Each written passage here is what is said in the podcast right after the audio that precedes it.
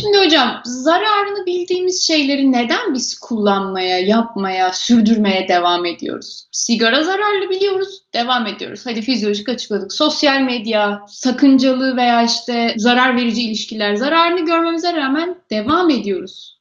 Neden? Alkol, malkol, bütün bağımlılıklar. Şimdi bütün bunların altında alışkanlık, konfor ve bağımlılık meselesi yatar. Alışkanlık ve konfor bir kategori, bağımlılık bir başka kategori öyle anlatayım. Şimdi insan organizmasının işte hep anlatıyorum benim insanın fabrikalarının 3. cildinde ana konusu. Bir şey bizi çok fena dürtmezse ya da hayatımızı tehdit etmezse o yaptığımız şeyi biz pek değiştirmeyiz. Böyle bir atalet, bir eylemsizlik halimiz vardır. O yüzden rutin hayatımızı yaşar gideriz ve böyle bir ciddi bir dürtme olmazsa niye farklı bir şey yapayım? Yani bütün canlılarda, diğer hayvanlarda özellikle olduğu gibi biz de var olan halimizi devamlı sürdürme eğilimindeyiz. Buna konfor devresi diyorum ben. Belki psikolojide başka bir adı vardır bilemeyeceğim. Hani Lorenz Morenz de bunları çok çalışmış çünkü bu davranışçı ekol. Hep bir örnek veririm. İlkokulda girdiniz okulunuza ilk defa. Genellikle hasbelkader bir sıraya oturdunuz.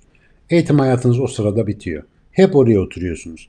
Şimdi bunun mekanizmasını anladığımızda hayatımızda birçok şeyin niye ters gittiğini de anlayacağız. Bu arada kötü bir şey değil anlattığım. Dikkat edin. Son derece sıradan hatta faydalı bir şey. Önce faydası nedir onu anlatayım. Bir sınıfa girdiniz bir yere oturdunuz ya. Ertesi gün aynı sınıfa girdiğinizde oraya genellikle şuursuz giriyorsunuz. Yani bu kötü bir şey olarak söylemiyorum. İnsan günün %99'unu otomatik pilotta yaşadığı için sınıfa da kafanızda başka bir şeyle şuursuz giriyorsunuz. Sınıfta yürürken beyninizdeki ödül sistemi daha önce oturduğunuz yere yaklaştığınızda daha fazla dopamin salgılamaya başlıyor. Oradan uzaklaştığınızda daha az dopamin salgılıyor. Ve siz böylece bir sıcak sıcak soğuk soğuk oyunu var yani burada bulmak için gizli bir şey böyle bir oyun vardı. Onun gibi gidiyorsunuz en çok dopaminin salgılandığı yere oturuyorsunuz. Yani beyniniz diyor ki burası güzel, burası güzel, buraya otur. Bunun sebebini anladığımız hayatımızda çok şey değişiyor. Mesela benim hayatımda çok şey değiştiren bir şeydir. Neden bir gün önce oturduğumuz yere beyin dopamin salgılıyor? Çünkü dün orada ölmediniz de ondan. Beyin diyor ki burada ölmedin, Gene buraya otur. Öbür taraftan olacağı belli olmaz. Çünkü orada bir tecrübemiz yok. Dolayısıyla otomatik pilotta yaşadığınızda bu dopamin salgısı sizi hemen bir önceki yerinize yerleştiriyor. Bazı tipler Hocam, rahatsız oluyor. saniye. Hı. Özür diliyorum. Ee, bizi izleyen kesin öğrencilerimiz de var. Arkadaşlar bu geçmiş yılların sınav sorusu. Kopya alın. Dikkat edin bu tarz sorular geliyor. Hocam kusura bakmayın böyle. Oo evet evet. Gel ben bunu sormuştum değil mi? Evet. Hatta her sene sorarım sınava girdiğinizde niye aynı yere oturursunuz açıklayın falan diye. Şimdi bunun fa- faydasını düşünün tabiatta. Yani iyi olduğumuz, zarar görmediğimiz yerde bulunmak tehlikeyle dolu tabiatta muhteşem bir şey. Ama eğer kafayı çalıştırıp da bunun üzerine düşünmezsek, ileride evliliğimize, işimize, yaşadığımız şehre, anamıza, babamıza, her şeyimize böyle yapışıp kalacağımızı hemen fark ederiz. Hayatımızda gerekli olan dönüşümleri yapabilmek için ittirmemiz gerekeceğini fark edeceğiz. Şimdi bazı tipler vardır sınıflarda. Zırt pırt başka yere oturur. Yani böyle rahatsızdır bunlar. Şimdi bu arkadaşlar genellikle biraz sonra konuşacağımız bağımlılar da meyyal tipler oluyorlar.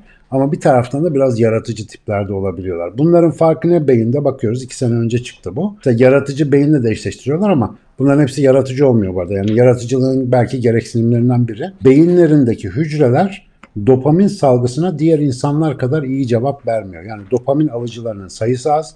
Dopamin salgılanıyor ama bu tık bana mısın demiyor. O ödülü hissedemediği için başka yerlerde ödül arıyor. Mesela bu tip insanlar dolayısıyla dopamine az duyarlı oldukları için daha çok dopamin salgılattıracak şeyleri, daha çok zihinsel ödül oluşturacak şeyleri daha çok yapabiliyorlar.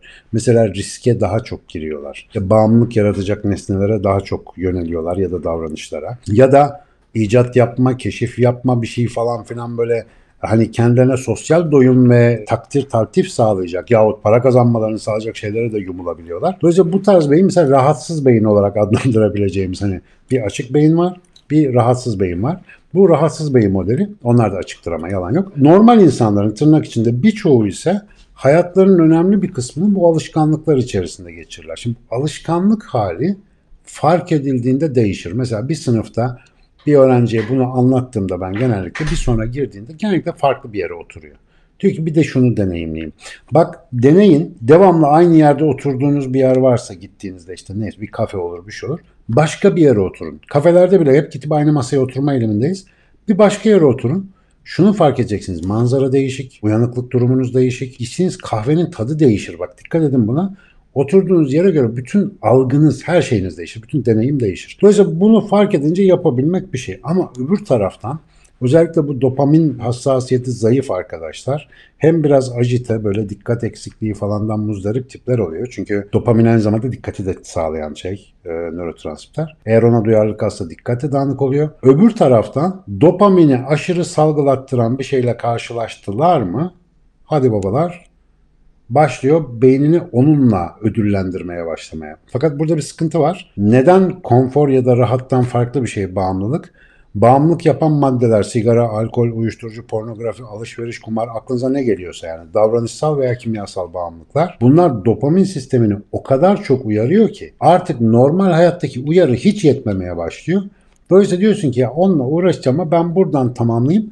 Ve genellikle bu insanlar bağımlılık nesneleriyle yakınken son derece ponçik, sakin böyle hani çok sorun çıkarmayan tipler oluyorlar. Ve bu mesele aslında beyindeki dopamin meselesiyle yakından alakalı. Ama ve lakin öyle durumlar var ki yine çok yaratıcı bilmem ne belki işte ölçsen dopamin reseptörlerinin sayısı çok çok az olan insanlar mesela bağımlı olmuyorlar. Ya da çok yüksek dozlarda bağımlılık yapıcı maddeye maruz kalan insanlar bağımlı olmuyorlar. Neden böyle oluyor diye bakıldığında ilginç bir şey görüyoruz sadece beyindeki bir kimyasal mesele değil. Kimyasal teori çok seviliyor çünkü ilaç satabiliyorsun kimyasal teori üzerine. Yani şunu al bağımlılığını geçireyim falan diye. Ama olayın öyle işlemediği de aslında 70'lerden beri bildiğimiz bir şey. Yalnız olan, insanın fabrika ayarlarının üçüncü ayarına uygun yaşayamayan, sosyal destek göremeyen derdini anlatamayan, yakın çevresinde sıkı fıkı dostları ya da ailesinden birileri fark etmez bulunmayan insanlar toplumdan izole olmuş insanlar daha çok bağımlı olma potansiyeline sahipler. Bugün bildiğimiz en iyi bağımlılık tedavisi de insanları yeni ve gerçek bir sosyal ortama sokmak, onlara özellikle duygusal ve toplumsal destek sağlamak. Yani eğer kötü olduğunu bilmek işe yarasaydı hepimiz yapay zeka gibi olurduk. Biraz önce bahsettiğim dopamin, mopamin sistemi arkadaşlar beynin duygusal sistemi.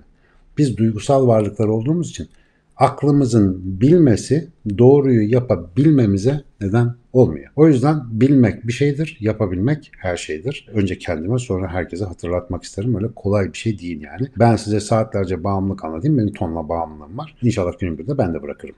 Öyle umut edelim hocam. Ee, bu arada şeyi de hatırla yani zaten üstüne bahsettiniz ama bazı davranışların değiştirilmesi için bu gittiğiniz kafedeki koltuğu, masayı değiştirme örneği aslında çok önemli. Örneğin yeme davranışı, çok e, obsesif bir şekilde yeme davranışı veya işte bu abur cubur yeme gibi basit davranışlarda bile şu öneriliyor. Her gün televizyonun karşısına geçtiğinizde alışkanlık geliştiriyorsunuz aynı koltuğa oturup ve aynı şeyleri yeme isteği duyuyorsunuz. Oysa aç değilsiniz. Koltuğu değiştirin, televizyon açısını değiştirin, başka bir sandalyeye oturun, başka bir yere oturun ve bu davranışın değiştiğini göreceksiniz. Aslında bu da tavsiye edilen bir şey. Tabii siz güzelce bunun güzel bilimsel altyapısını da açıklamış oldunuz. Eyvallah. Bak bir tane psikologla yayın yapmanın da güzel tarafları bu işte. Hele çalışkan psikolog olunca tamam. Teşekkür ediyorum hocam. Ben teşekkür Ee,